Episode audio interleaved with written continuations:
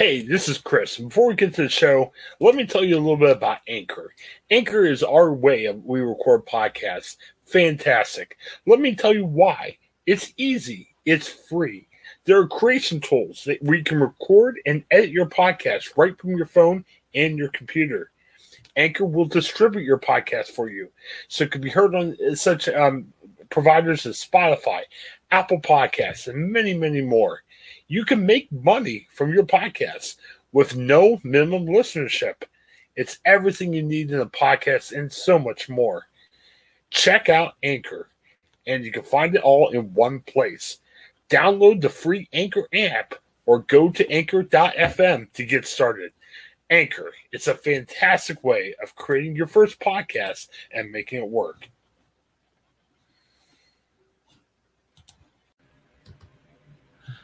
All right, back on the Ohioan. Man, you know, Craig, I was thinking with protest.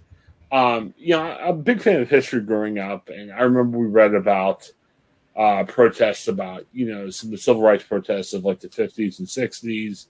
Uh, you look at Martin Luther King Junior, look at all that other stuff, and then you think, man, there hasn't been that many protests. Uh, I remember a couple years ago I got a chance to go to um, Ecuador. And there was like a travel advisory saying, hey, there might be protests down there. I'm like, wow, what would that be like? Because I, I wasn't familiar with protests. I was involved. But my goodness, Craig, over the past year here in Central Ohio, even up where you are up in the Fremont area, I mean, we've seen our protests. There's been a lot more protests last year. Um, and even this year, uh, we haven't got a chance to talk about on the podcast. There was a Uh, police shooting uh, down here in Westerville uh, the other day. Um, person of color got shot. I'll be honest, they really haven't released that much facts about the case. It actually happened in a hospital emergency room. It was strange. There was like a scuffle. It happened. I I don't think we know enough to say, oh, this was warranted or this wasn't warranted. But I woke up this morning to see a story. There was one hundred people protesting outside Columbus Police Headquarters last uh, last night. And we're recording this on Wednesday. It happened late Tuesday night. So, Craig, it's a different world. Uh, we're journalists in our newsrooms. Um, uh, I don't know if it's happened in your newsroom, but I've, I've listened to four speeches about, hey, guys, this is what's going to happen if you're covering a protest, and it might happen, so be ready. So we're in a different world now. Um, and as journalists, we're preparing for it, and as Ohio citizens were preparing for it, because no matter what side of the political aisle you're on, there's protests on both sides. So we, we look to the Ohio State House, and the Ohio State House is saying, hey, we need to make rules. So there's four different bills on talking about different type of protests. And I'll tell you, Craig, what bothers me about this, and we actually spoke with Rachel Coyle about this a couple of weeks ago, it seems like each of these bills are very political in nature. Um, If you're on one side of the aisle, the Republicans, it seems to be one that's a little bit more upset about some of the protests that are more friendly to Democrats. And if you're on the Democratic side of the aisle, it's a little bit more, well, we don't like some of these other protests that are more, I don't know how you say it, Craig, complimentary the Republican beliefs, I guess, maybe. How do we make this? And this is a question. It's, it sounds dumb as soon as it comes out of my mouth. Is there a way we could find more rules about this that doesn't have to be so darn political in nature? Well, you know, you'd like to think that that could be adjusted or, you know, curtailed to some degree, but I unfortunately, you know, we've got four four of these these bills going through, and it, it just seems like a lot of it is.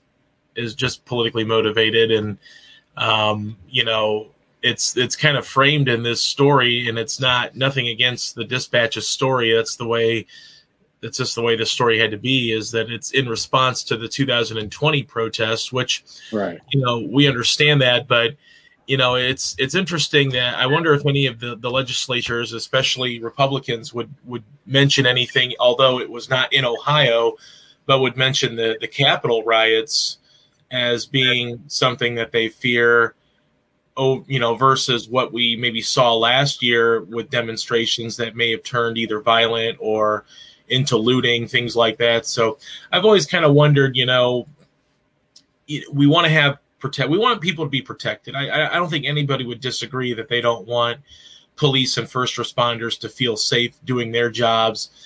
But at the end of the day, you know, are these are these bills really, you know, encapsulating everything that could become a riot? And and also, you know, is it is it really kind of criminalizing demonstrations? Um, and I know that that's part of the story, too, is, you know, are they really criminalizing the ability to protest or for people to, you know, speak their, their minds on the streets? And that's a freedom that we all have in a peaceful way, obviously. So, you know, I don't think you could ever get away from the politics on anything like this. And, and I think it's pretty evident that a lot of this is in response to what happened last year. But you, you, you're probably not going to see a whole lot of mentions about what happened just a few months ago at the Capitol.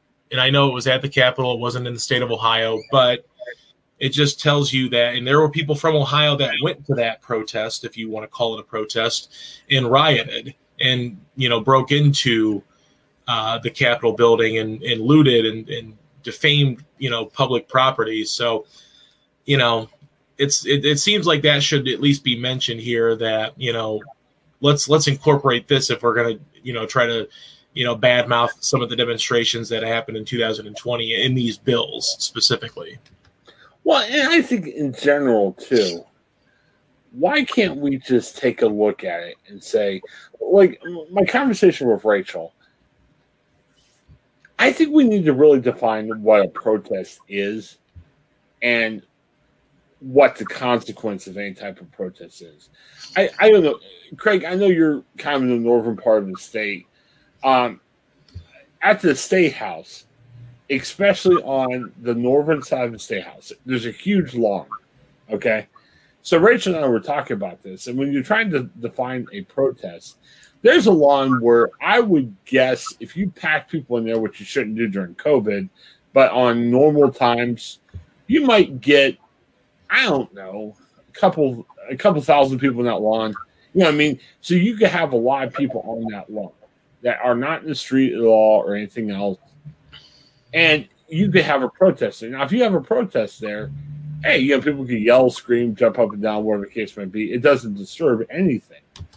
Rachel made a good point saying, hey, isn't part of a protest upsetting people, disrupting things?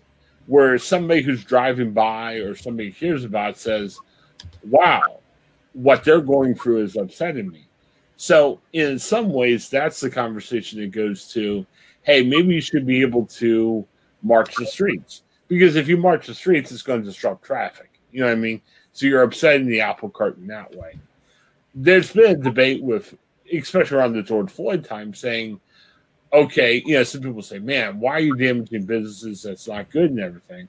Well, the argument that some people make about that is, hey, we have to show that the status quo is not working anymore. You know, we have to upset people. And, you know, you could argue if that's justified or if that's not. I what concerns me is I look at these bills and I say, why can't we just say, hey, these protests are always okay. We're going to encourage it. There's no problem, whatever the case might be. Hey, if you march on the street, hey, we might – let's argue if that's a misdemeanor. You know what I mean? Do you charge somebody with a misdemeanor? And on the other end, if you're protesting, hey, you might get arrested. Hey, you might have to pay a misdemeanor fine. Um, when it comes to damaging places, okay, can you get arrested and can the fine be high for damaging a place? And then that becomes your right, because if you say, hey, I feel I have to do this to make my case known, okay, you've got the right to do it, but we've got the right to prosecute you.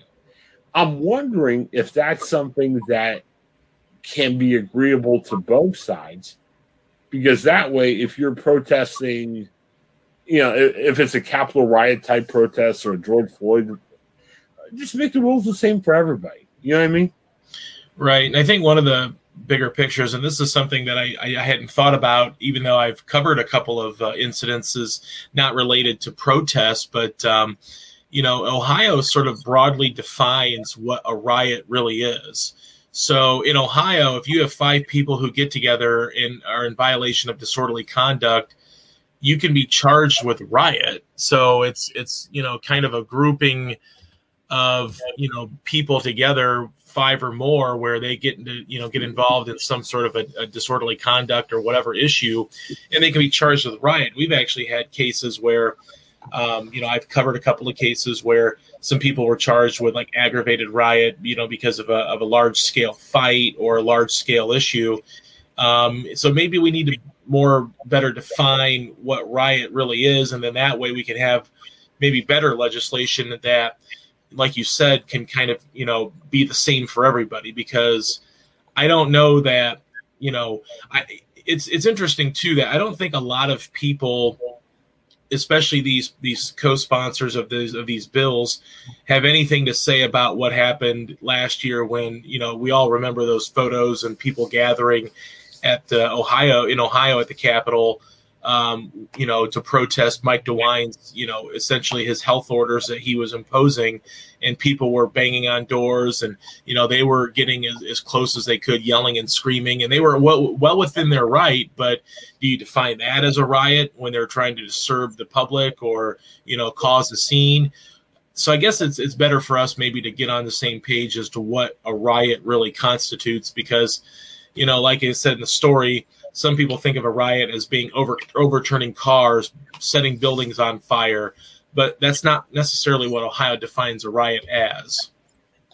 Yeah, I'm just saying whatever it is. Like if you and I go down to the State House and we pull our laptops and record a podcast, you know, okay, if you do it on the front lawn, I mean, I guess it's fine. But if we did it on the street and block traffic, we sh- I, we should – probably have a misdemeanor, whatever the arrest would be. You know what I mean? So, I mean, whatever it is, I, I, I guess I don't like the bills to say, well, let's enhance these crimes. If you do something that's wrong, it's a crime. If you're saying, hey, I'm doing it because I'm protesting, or if you just have a wild streak in you, or if you just want to be disobedient to the law, whatever it might be, it's a crime. And I guess if we're saying, let's go protest this, if we're protesting on January sixth, or if we're protesting George Floyd or whatever we're protesting, we know that whatever we're doing, we, there's a potential we can get arrested. And actually, isn't that part of the allure to being a protest?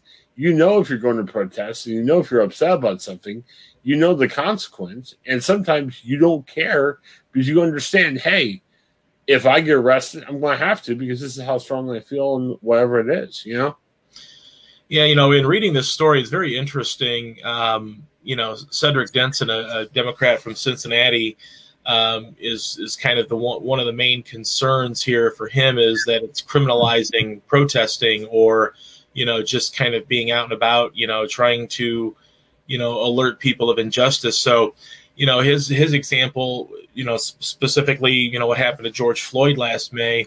Um, in, in saying that, you know, if someone goes there, goes to a place and pulls out their cell phones and begins to record something that's like that incident, and, you know, he says you start shouting and screaming, as as most people might do, and then, you know, they could be considered to be interfering with officers if officers are shouting for them to get out of here, because a part of this, uh, it seems like a part of this bill is that you you have to comply with lawful order from a law enforcement officer.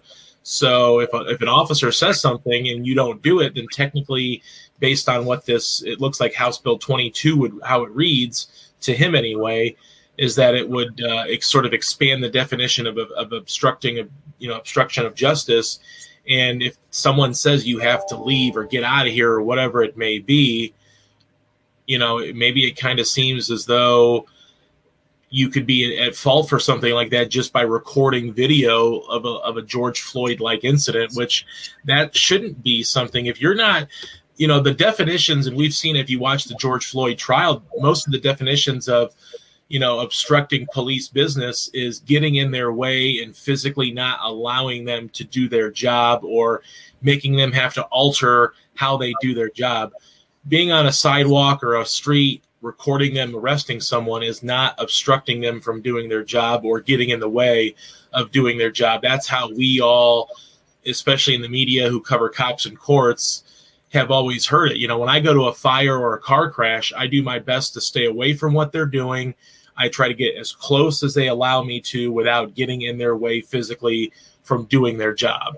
And that's exactly how this should translate over to just a normal Joe Schmo on the street who may be walking by and seeing something like, maybe not even as extreme as the George Floyd incident, but anything that they want to, you know, record. If they want to record a police officer playing basketball with a kid, to, you know, as a community relations type thing, they can do that. And I hope that this doesn't, you know, get in the way of things like that in the future, because that, based on how this, you know, representative from Cincinnati is reading the House Bill twenty-two, that's how he interprets it. So we're, I'm hoping that that's not the case, because it could be a very big slippery slope for all of us. And that's why the rules need to be the same. Um, you're seeing these rules and, you know, dispatch stories. And look, if it's a Republican bill, they're upset at the protests of last year. So, you know, hey, they're responding to the George Floyd protest that happened in Columbus. Well, don't make the rules any enhanceable. Just make it where if if you're bothering a police officer and you are obstructing their business, okay, you get arrested. If it's during a protest, or if it's when I go up to get lunch today, and if I get in the way of a police officer, you know, if it's legitimate, if I'm breaking the law, I should be arrested. You know? Right. And again, if if I'm at a protest, like this protest we talked about that happened last night in Columbus, hey, you should have the right to protest. You might get arrested, but that's part of protesting. You know, sometimes you're like, hey, I'm mad as heck. I'm not going to take it anymore. So, you know, if I get arrested, I get arrested. I, I, I, I don't know. And again, I know there's a lot of politics go into this. I know there's a lot of passion. I know there's a lot of frustrated people, but life, we don't need to enhance rules or whatever. We just need to say, if it's a protest or if you're walking the street at ten at night, follow the same rules, you know? And I, I don't like this. Uh, like some people were talking the story about, well, we can't have violence with police officers. Okay, I agree. We can't have violence with police officers twenty-four hours a day, seven days a week. If you have it, you get arrested. And if that's part of a protest, you take that chance, you suffer the consequences. I, I, I think the problem I see in society, Craig, is based on crazy things that happen, based on things that inflame a lot of passion, we have politicians that want to change the whole rules to make it where people don't want to do it again. Well, sorry, we're America. Now, if we want to change it, how we do America, I guess we can talk about that. But as we are in America, we follow rules, but we don't make them tougher to protest or whatever else, because there's a freedom of speech out there, you know? Right. There's a freedom of speech, but there's a consequence. Like, I, I have the freedom if I don't want to wear a mask, but there's a consequence that my chance of getting COVID goes way up. I mean, that's right. America. I mean, yeah. We could talk about that with COVID, protesting. We could talk about that for business, everything else. I mean, it's the same thing. And I, I think we forget about that. And, and that's the shame of how our politics have gone out of whack, because it's gone out of whack where, in a way, on both sides, we're challenging what America is truly all about. Which makes yeah. me sad. All right. Well, again, thank you. Check out to Ohio. Let us know what you think. These are protest bills going out there. Uh, you might be, uh, we'll have a link to the story if you need more information. Uh, the story has links to all four bills, so you can read all four bills and everything. Be a part of democracy. Um, comment on our podcast, but even more importantly, if you're fired up one way or other, I mean, it's still a bill. Uh, if you live here in Ohio, you're represented by somebody. Contact your legislator. Let them know how you feel, too. I mean, this is how we get things done here in Ohio. Well, thanks for checking out Tom. We'll be back shortly with another segment. Thank you.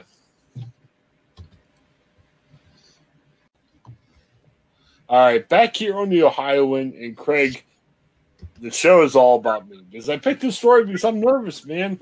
It, under two weeks from the time we're taping this, I get my second dose of the, what did I have? Moderna, yeah. I wasn't sure what uh, COVID vaccine I got.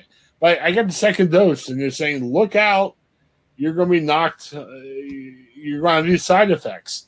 And it was interesting. Uh, and we don't know. Not everybody gets the side effects. Some people do, some people don't. I've already asked off the day after my vaccine, so I can just sleep and relax, enjoy myself, and hopefully not be too woozy. But uh, the Columbus Dispatch had a good article from friend of show, Craig, Max Philby, who's been on the show before, um, about, are you worried about COVID side effects? Here's how to plan for, treat, or avoid them. So apparently Max kind of looked and knew this article he wrote just for me because I'm worried. I want to make sure everything's okay. So let's go for these. And I know you've been through the vaccine. Let's try to figure out what the side effects are, what Max is saying, and should we feel better? Um, you know, one is a sore arm. And, you know, I look at it and say, hey, that's what happens. You're going to get a sore arm from this vaccine. Um, one of the experts that Max talked about said, hey, if you relax your arm muscle as much as possible before you get the shot, yeah. you'll, you'll avoid damage to your arm, which could make soreness last for days. Now, my arm was sore for like a day or two. Um, you know, I asked for the person give me the shot to distract me. So she talked, to, asked me about work, and I kind of told her a little bit what I did. So I guess I didn't, you know, tense up as much. But I don't know. How long was your arm sore for? You know, I think as far as arm soreness, I was I was very limited. I had, you know, the first shot was a little tender. The second shot was probably a little more painful than the first, but because I was experiencing some other side effects from the second shot, I think the sore arm was probably the least of my worries. But I think by the next day, I was fine. You know, the arm, I, it was funny, though, because you watch them. I don't know if you've seen anybody go ahead of you. Like, I was with my, my wife, and I saw them, you know, give her the shot. And they just kind of, like, nonchalantly poke you, and then they just, like, put the dart. It's like they throw a dart in your arm almost. It's like it seems so nonchalant the way they do it, even though that's maybe how they're supposed to do it. But, um, you know, it, it, I didn't have really that big of an issue with, you know, the sore arm. I did have a sore arm both times, but – nothing really, you know, that made me just not want to do anything, or I couldn't have, you know, I went, you know, I went to work or whatever. I was able to do stuff yeah. after the first one. The second one, yeah, I was very much, you know, had, having issues with it. Um, and I'm, you know, we'll be explaining that here in a few seconds. Well, and to me, what blew my mind, and maybe it shouldn't have, but, you know, I always used to be like, if you got a shot or like a vaccine in the past, it's your right arm. And, you know, I'm a righty. Uh, but they asked me during the first one, say, hey, right or left arm? I'm like, really? You could choose? And I chose the left arm, and because I didn't use as much. You know what I mean? And it, right. it actually was kind of nice more from that way. But let's look at some of the other side effects. This kind of scares me. Uh, th- there's been more people who have fainted uh, mm. who are getting this shot. Okay. Uh, this guy, uh, the expert, uh, said, hey, he was working at Wexner's vaccination clinic at the Schottenstein Center, and he saw some college students faint. Now, I'm not sure if they're fainting as the shot's going in or fainting at the thought of getting a shot. That didn't make it clear, but that's kind of interesting. But here, but here's his advice, and honestly, Craig, I should have read our own stories, or I should have asked, because I'm sure we've talked about before, but they talk about you got to eat breakfast and you got to hydrate. You think about it. Sometimes you get a shot, you need to fast. Like, you, you shouldn't eat beforehand. Right. Uh, the next one's saying, eat up, man, which is great. So I'm playing. Yeah. I don't think I ate too much that morning, but I'm going to eat up. I'm going to drink a lot and make sure I'm ready to go. Yeah, I mean, uh, the first shot I had was in the morning, or not well, not in the morning, around noon or so. But, you know, I had to go to Cleveland, so it was an hour drive or so. Um, but, uh, the second shot was in the afternoon, and I, you know, I, I had lunch, or I had breakfast that morning. I, did, I don't remember eating lunch beforehand because it was kind of in the smack dab in the middle of the afternoon. So, um, but yeah, I mean, you know, maybe, you know, we don't know what the, the results of the fainting were from, but, you know, it probably wouldn't hurt just to hydrate, make sure you're ready to go. But, um, you know, I didn't have it. I, I have not heard of anybody fainting from it, but it might be more because they don't like needles more so than it is the shot itself causing it. Okay. Another side effect he talked about was hyperventilating and anxiety. And we've talked about that a little bit before. Um, you know, I get nervous anytime I get a shot, you know, COVID vaccine or whatever else the case might be. Um, what, what's worked for me, and thankfully, nurses are nice enough to do this for us. They just say, hey, distract me. Talk to me about family or work or something. It happened, worked last time. I'm wondering, I literally forgot my headphones at home. And I'm thinking about bringing them next time and just listen to them and just say, hey, do you mind? That way I don't have to think about it as much. So, you know, put a song on or a podcast on or something. So, right. I think it would be funny. Um, you know, you bring a, like a pump you up song, like "We Will Rock You" or something, you know, get you pumped up for the shot or something, yeah. and play it loud enough so the nurse could hear. I wonder if that would be yeah. weird. Well, you know, a lot of people, you know, there might be some anxiety and there might be some fainting because, you know, I can't remember the last time I got a shot. I really can't. Um, and for older people, you know, when you're getting like shingles vaccine, I think the last shot I got was a flu shot maybe two or three years ago. So maybe for some people, they, there's a little bit more anxiety and maybe a little bit more fainting because they haven't gotten shots on a regular basis or an annual, you know, kind of basis like you might when you're a little bit older and you can get shingles and pneumonia and things like that when you get those vaccinations. So it maybe maybe I'd be interested to see what sort of the breakdown of the age ranges are for people who are maybe experiencing the fainting or the hyperventilating and, and anxiety that comes with a shot. Well, I think it's it's more almost, in my opinion, almost kind of like a personal how you take it. I mean, like for me, I mean, hey, I, I didn't like the fact I'm driving an hour to get this shot.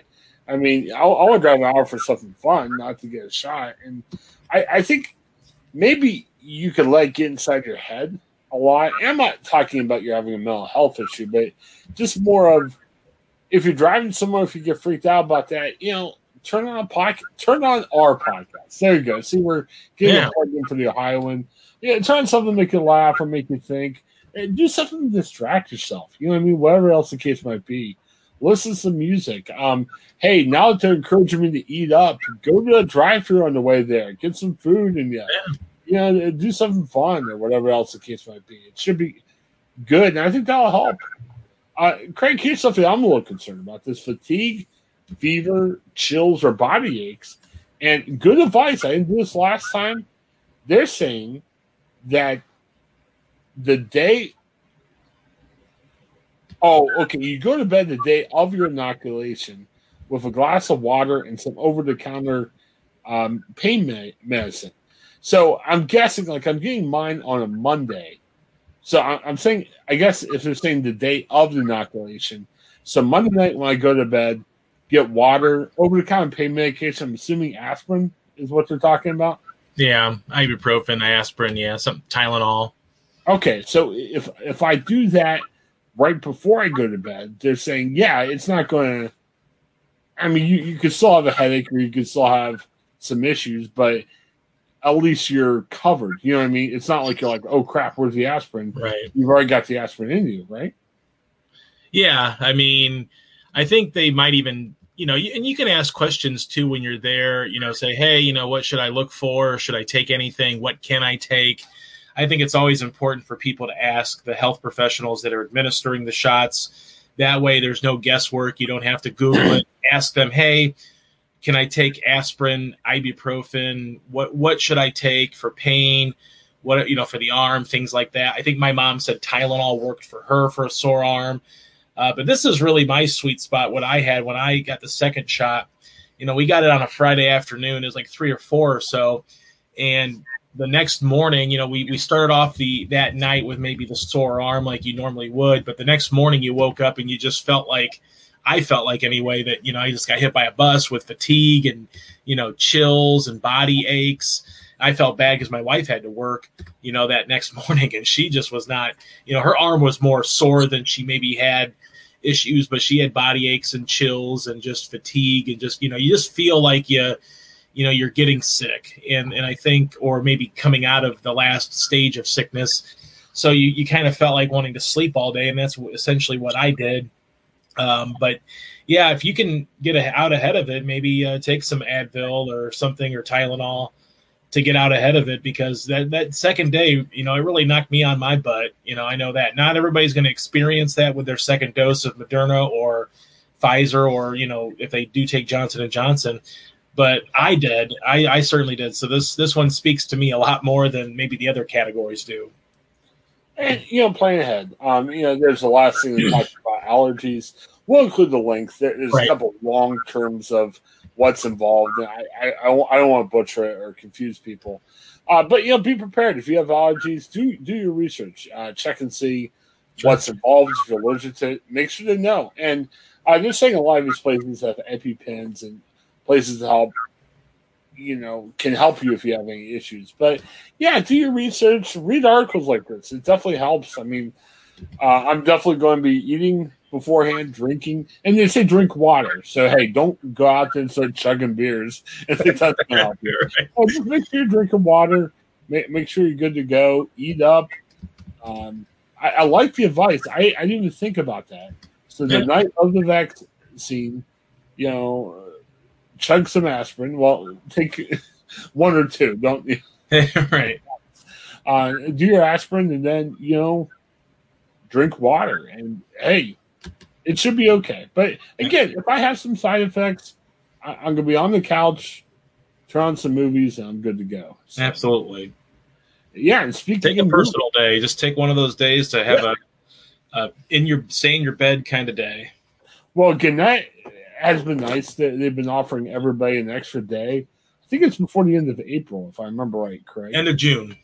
And, oh wow, I took I took advantage of it early. so well, you're well, gonna I, you're gonna thank yourself for it because you're taking yes. the day the day after your your second dose, so you're gonna want that day off.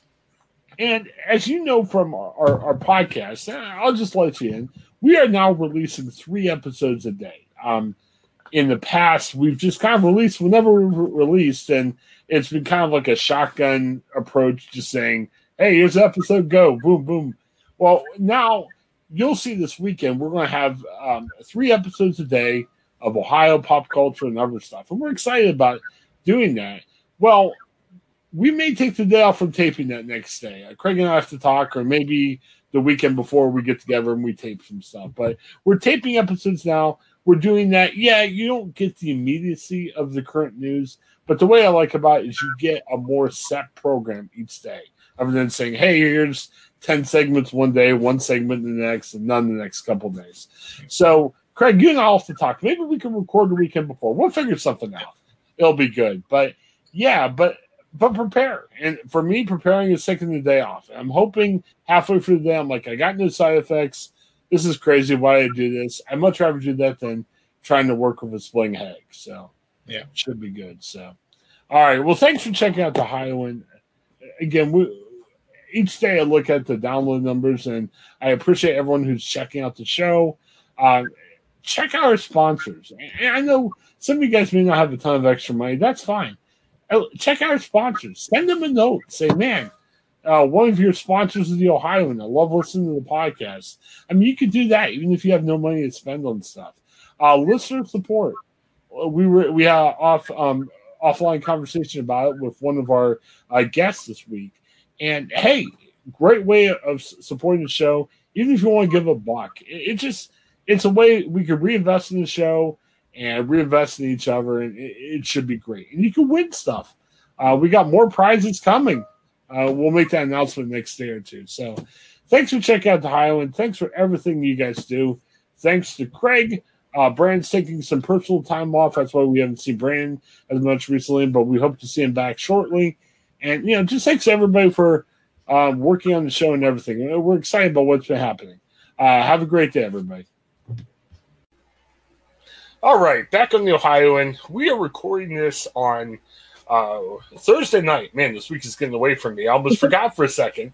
And I mentioned that because it's kind of a timely podcast. We had, um, hmm, it was funny. Sometimes Rachel and I talk before we, uh, you know, have our interview each week. And we're like, boy, I don't know what to talk about. Or what? There's not one singular topic to talk about.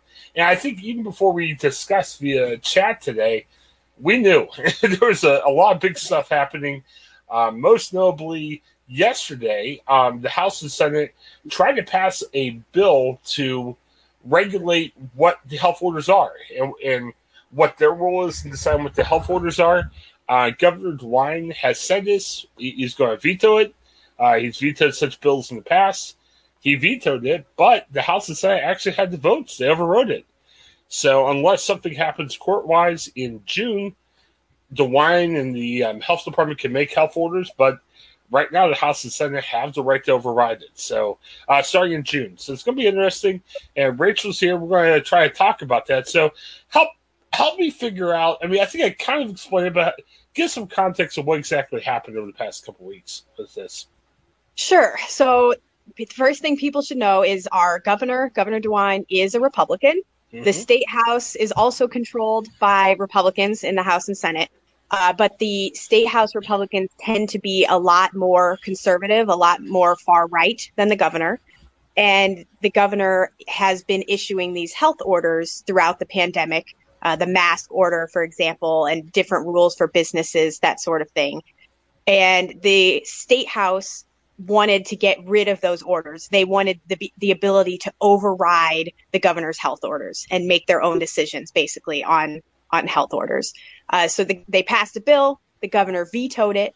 But right now in the state house, there's what's called a supermajority of Republicans, which means they have so many members that they have the numbers to override the governor's veto, basically force things into law all by themselves without the governor's approval. And that is what happened with this bill. What was it, sixty-six percent you need to override?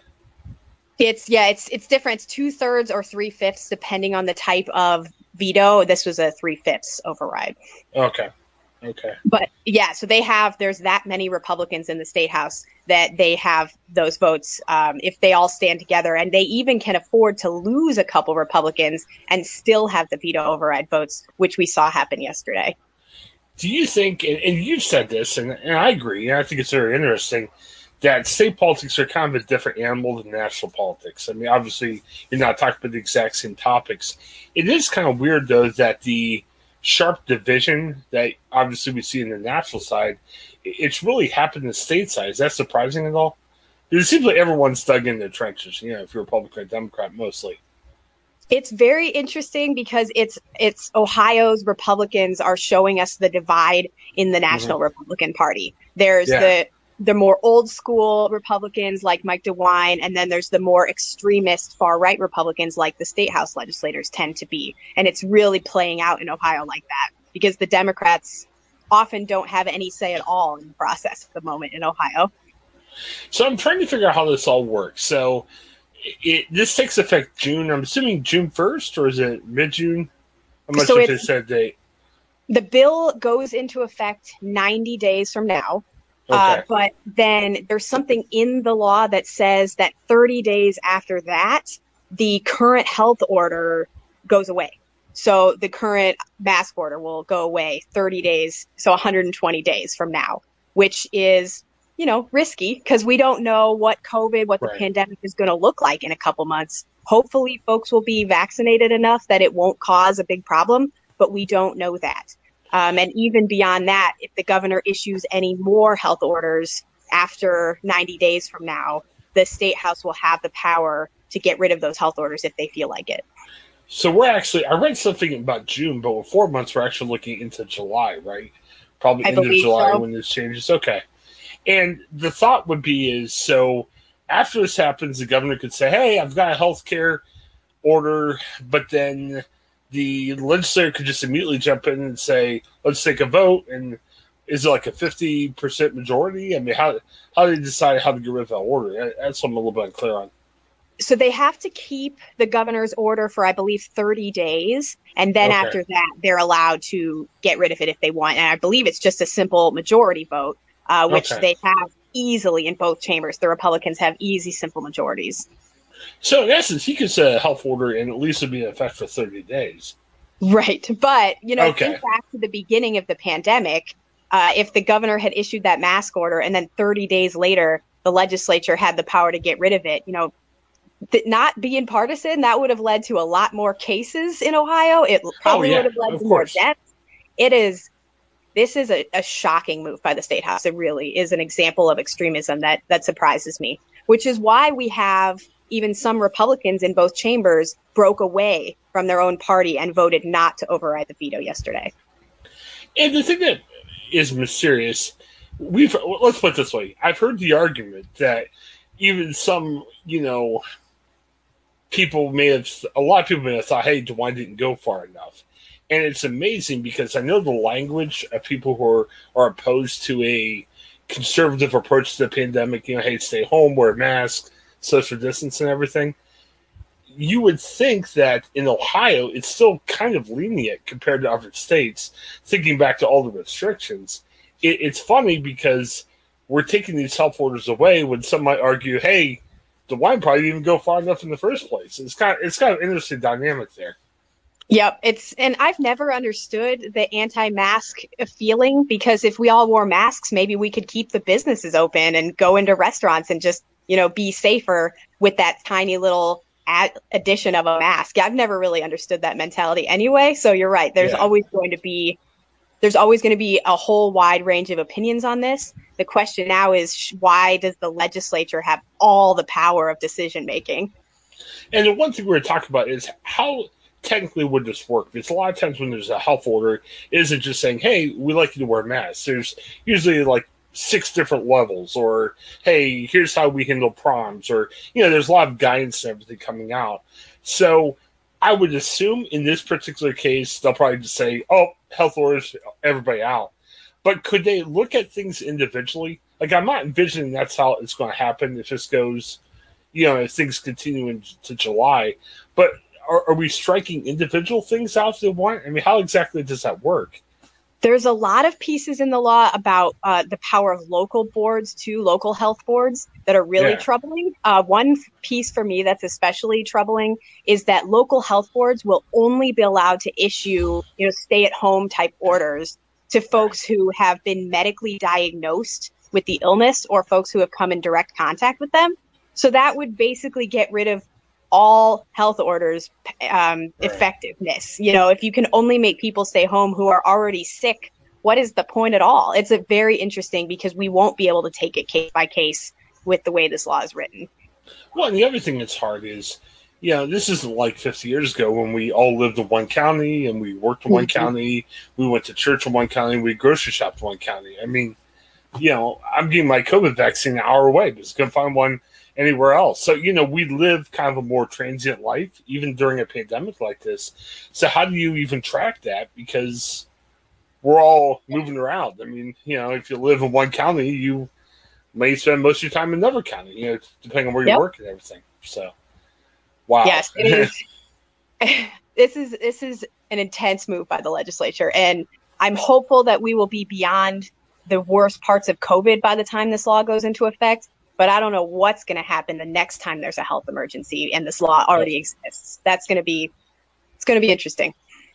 Yeah, I say this, um, I keep reminding people we're recording this on Thursday, but you never know what might happen later tonight, early tomorrow. Um, DeWine was asked during a press conference today. He didn't reveal too much of his hand if it was going to go to court. I mean, I think you could kind of assume that they're going to try to, you know, protest this in court. Um, any feeling how that might go? I am hopeful that someone files a lawsuit against it, but uh, not a lawyer, so I don't know what the yeah. odds are of that working or going all the way up. And, you know, we do have, we also have a Republican majority on the Supreme Court in Ohio as well. Uh, so mm. there is, there's always the chance that even if we go through the Ohio court system, that it still ends up the same way. So it'll be, it's all Republican versus Republican at every branch of government in Ohio, which will be interesting to watch. Well, and here's the million dollar question. And, you know, I think from a safety point, you know, hey, it's, you know, Governor DeWine kind of bucked, bucked his own party, you know, to be honest with you.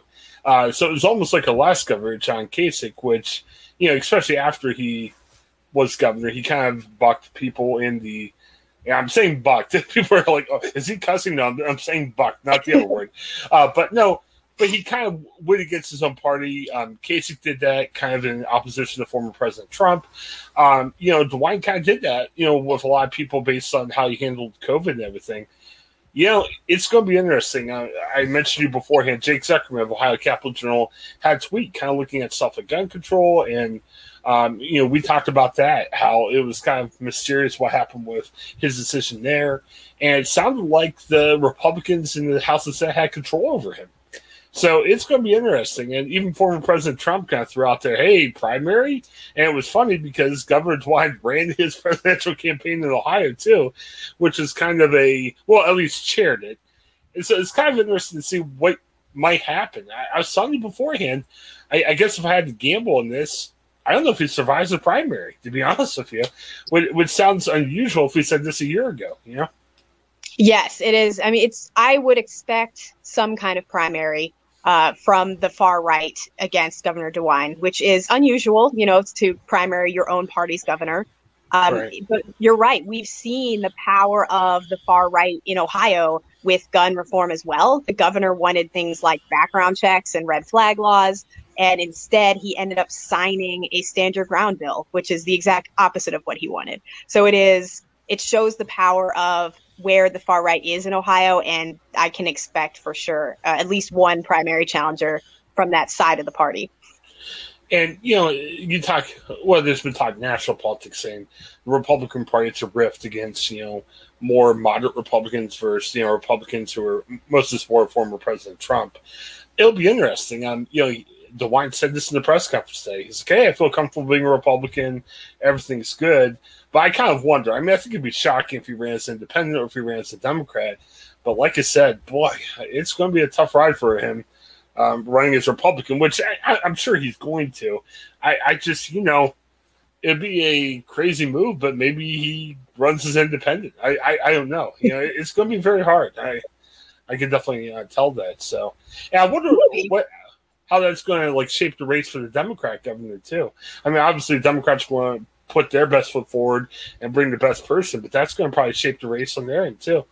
And pretty much depending on who comes out of the Republican primary. So mm-hmm. yeah, it's going to be very interesting. And I kind of wonder too, uh, I thought it was funny a couple weeks ago, they were asking uh, DeWine when uh, former health director, Amy Acton, she's still considering a run for U S Senate. She hasn't officially decided yet. And DeWine wisely kind of sidestepped that issue. But it's funny, Josh Mandel, who's no stranger to state politics, he's definitely pushing for a U S Senate race. And it's funny how he's lumped DeWine and Acton together based on what happened here in Ohio. So I'm wondering if it turned out to be like a Mandel versus Amy Acton race, how, you know, Mandel might try to loop, loop them together, which would be awkward, especially if DeWine's facing a, a fight. It's it's going to be really interesting election season in Ohio and nationally, too, with, with all that stuff, too. You're right. And, you know, we had a lot of nationwide and in Ohio, especially in the suburbs, we had a lot of Republicans vote against their own party, vote against Donald Trump, vote against that yeah. far right that we're seeing. So maybe there is enough folks of that wing of the Republican Party who don't want to see uh, the Josh Mandels of the world. Maybe they want to see Mike DeWine be the future of their party. Uh, and so it'll it'll be really interesting who comes out. And especially now that Donald Trump's name actually isn't on the ballot, it's just people trying to represent him. Uh, right. It'll be interesting to see who comes out and, and who they vote for. Well, every time I talk about state and national politics, they tell me, hey, we got a long way to go. And I, I got a feeling there's going to be other candidates there. I can't believe it's going to be a Josh Mandel and Jane Timken versus the possible Amy Act. I'm sure we're going to see more candidates, especially locally. I mean, really, I don't think there's been any Democrat officially put their toe in the ring for a, uh, you know, the governor race yet, right? I mean, we we've talked about. I don't think couple, officially, nope. Yeah, I mean, we have a couple bets that we had to pick. I I think are pretty safe bets, but nothing's been decided yet, so it should be interesting. Mm-hmm. I, I'd expect to start seeing some of those announcements here in the next month or so for sure. Yeah, it's going to be a very interesting time, and you know, for not just for politics side, but just for a safety point.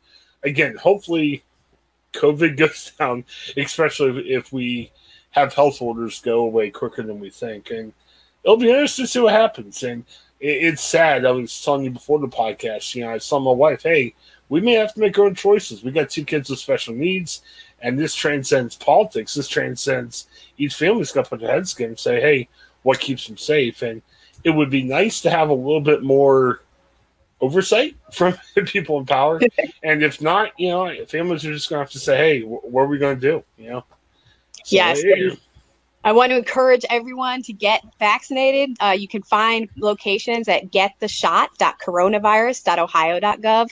Go find a location, even if you have to drive a little bit, because you're right. It might end up being us deciding for ourselves how to stay safe after this bill goes into effect. Yeah, I've got my shot planned on Monday. I really want to get done Monday because that was my off day from work. I couldn't find anything in Columbus, and people kept like, well, check this, check that. Yeah. I'm like, I don't have all day to refresh, so I'm heading to the great city of Mansfield. I'm going to make the little trek up there and get it taken care of. But, yeah, I encourage everybody, you know, get your vaccination. It'll be good. I, I know, I really briefly before we end, I, I was talking to somebody Well, we actually said this our morning podcast. We were talking about gun control and the awful shooting and what could happen locally and, you know, statewide and across the country. You know, with guns as well as COVID, when things happen, we have to change the way we live our lives. Like COVID, even if you hate the mask, even if you hate the vaccine, your life changed in some way. You did something different. Like you weren't every day driving around and, you know, hanging out with people and stuff like that.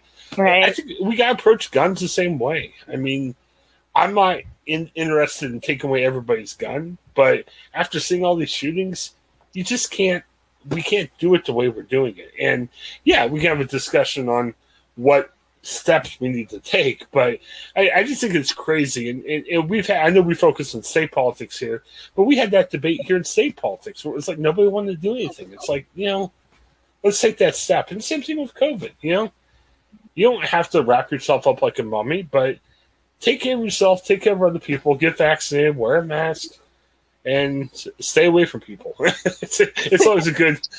Yeah. It's a good, If we, had, you know, we got a nice break from the shootings last year because COVID yeah. kept everyone at home, and that's not the way it should be. It shouldn't just right. be during a pandemic that we don't deal with mass shootings every day. And you're right, something's got to change, and I don't know what it is, but it, we can't keep living the same way. Well, and the sad thing I have is, you know, it's funny. I wanted to say something on Facebook, and you know, we'll post this on Facebook, so I'm sure I'll get some hate from people for saying this, but you know, I kind of look at it, and I, last week I want to say, man, it breaks my heart to see people die from guns. Not even a political comment. I was going to say, yeah, I got a vaccine. But I'm sitting here like, saying those two things are about as outlandish as me cursing somebody out on Facebook. You know, it's it's wild the society we live on. When something as simple as, it's awful to see gun, you know, people die of gun violence, and yeah, I got a vaccine can be very controversial. We're, we're way too political. And I know you and I like talking politics each week, but it's weird when it becomes a life and death issue. I mean, I almost like talking politics, like like talking sports. But when we're getting the issue where we get so entrenched in these feelings that could harm lives, ugh, it, it drives me bonkers, to be honest with you. Yeah, I like to think that most Ohioans are reasonably minded and that it's just the far right who are the loudest, uh, who get the most attention, but that it's not most folks feel in that way. That, you know, getting a shot, wearing a mask, not that big a deal. Everybody's doing it.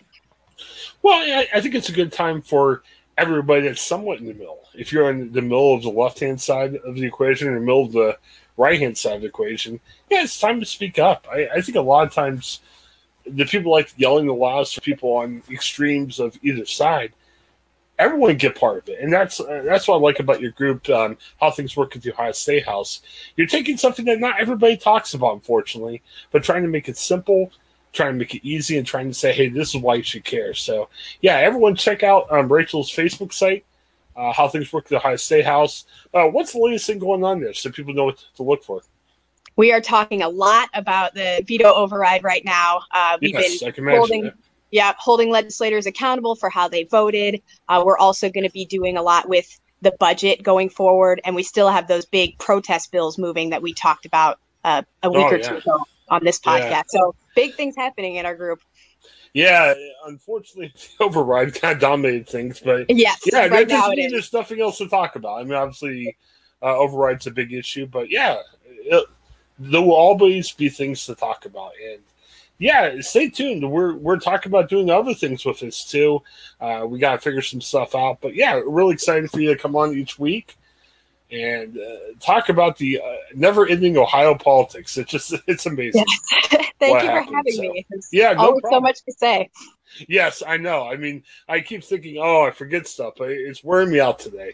Just yesterday, it's one thing when it's from news, but it's another thing when I, I have to look at my family and have a serious talk with my wife and say, I don't know what to do. I mean, it's one thing if it's something fun we could talk about, like who's running for governor. It's another thing when I'm like, geez, this might change our life for the summer. That's where it gets kind of weird. So, all right. Well, as always, Rachel, thanks for your time. Hang out for a second. And again, everyone, thanks for checking out the Ohioan. Subscribe. Uh, click on our support button. It's how you can support us. Uh, if you donate money, you can get entries to win our contest. And check our latest podcast, Hope Interrupted, with Byron McCauley and Jennifer Mooney, as they talk about how to communicate cross-culturally and try to solve some of these political arguments that we were having. It's a great book, so check it out. Uh, thanks. Have a great day.